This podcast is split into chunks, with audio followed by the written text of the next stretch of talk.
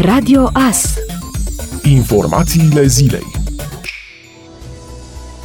de miercuri începe conectarea caselor de marcat ale comercianților la serverele Agenției Naționale de Administrare Fiscală, potrivit unui ordin publicat în monitorul oficial. Termenul final de conectare este 30 noiembrie pentru contribuabilii mici și mijlocii, excepție făcând comercianții care utilizează aceste case de marcat în zone fără comunicații electronice.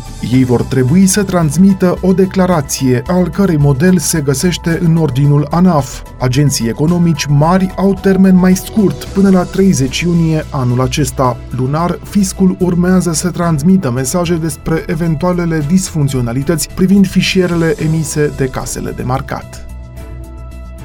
Polițiștii din Luduș au reținut luni pentru 24 de ore două femei din aceeași localitate bănuite de șantaj, care au fost arestate preventiv pentru 30 de zile. În perioada iulie 2020-februarie 2021, în urma unor vizite la domiciliul unui bărbat de 81 de ani din Luduș, una dintre persoanele bănuite ar fi realizat mai multe fotografii cu acesta în ipostaze compromițătoare, iar ulterior femeile l-ar fi șantajat pe bărbat cu divulgarea publicarea imaginilor și i-ar fi solicitat diverse sume de bani, au precizat reprezentanții IPJ Mureș. Prejudiciul cauzat prin activitatea infracțională este de aproximativ 250.000 de lei. În cauză, cercetările sunt continuate sub supravegherea parchetului de pe lângă judecătoria Luduș în vederea probării întregii activități infracționale.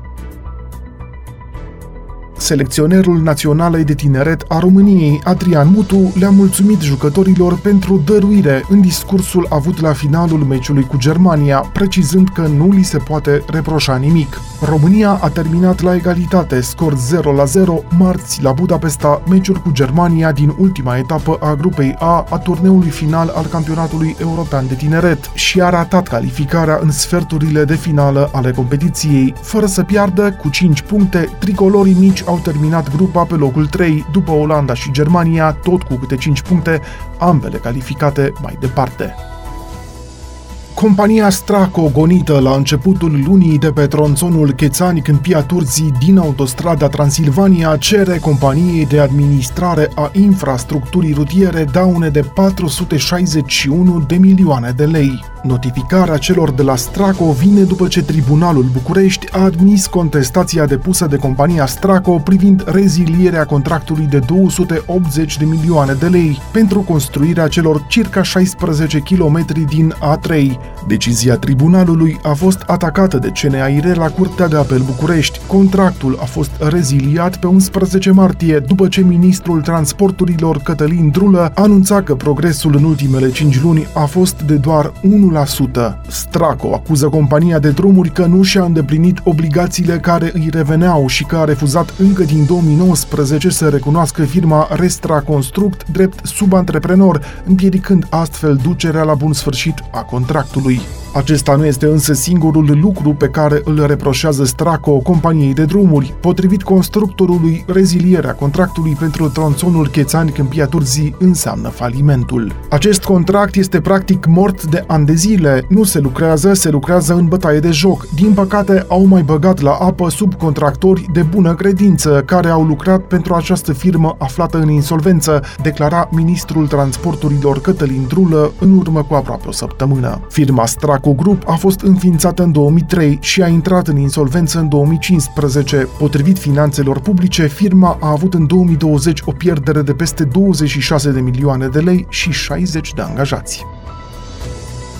Ministrul Educației Sorin Câmpeanu a declarat că elevii ar putea să revină în școli cu prezență fizică la sfârșitul lunii mai, începutul lunii iunie, dacă vor fi îndeplinite anumite condiții care țin de respectarea regulilor de protecție, de vaccinarea personalului din învățământ, testarea cu teste non-invazive, dar și înregistrarea unui trend descendent în ceea ce privește infectările cu noul coronavirus. Întrebat dacă scenariul este acela ca după vacanță copiii să revină la școală în toate toată țara, ministrul a răspuns, da, pentru asta este nevoie de îndeplinirea a patru condiții. Trei deja le avem. Le avem sau sunt în curs de a le avea, pentru că testarea este o promisiune. El a afirmat că Ministerul Educației va insista pentru ca testele non-invazive să fie folosite în școli. Sorin Câmpeanu este de părere că acest an școlar se va încheia mai bine decât precedentul. Am reușit, cum necum, să încheiem anul școlar 2019-2020.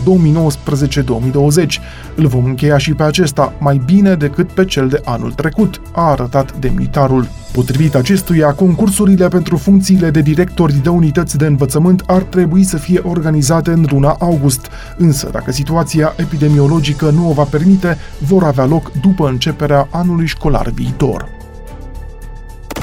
Ascultați Radio Astărnăveni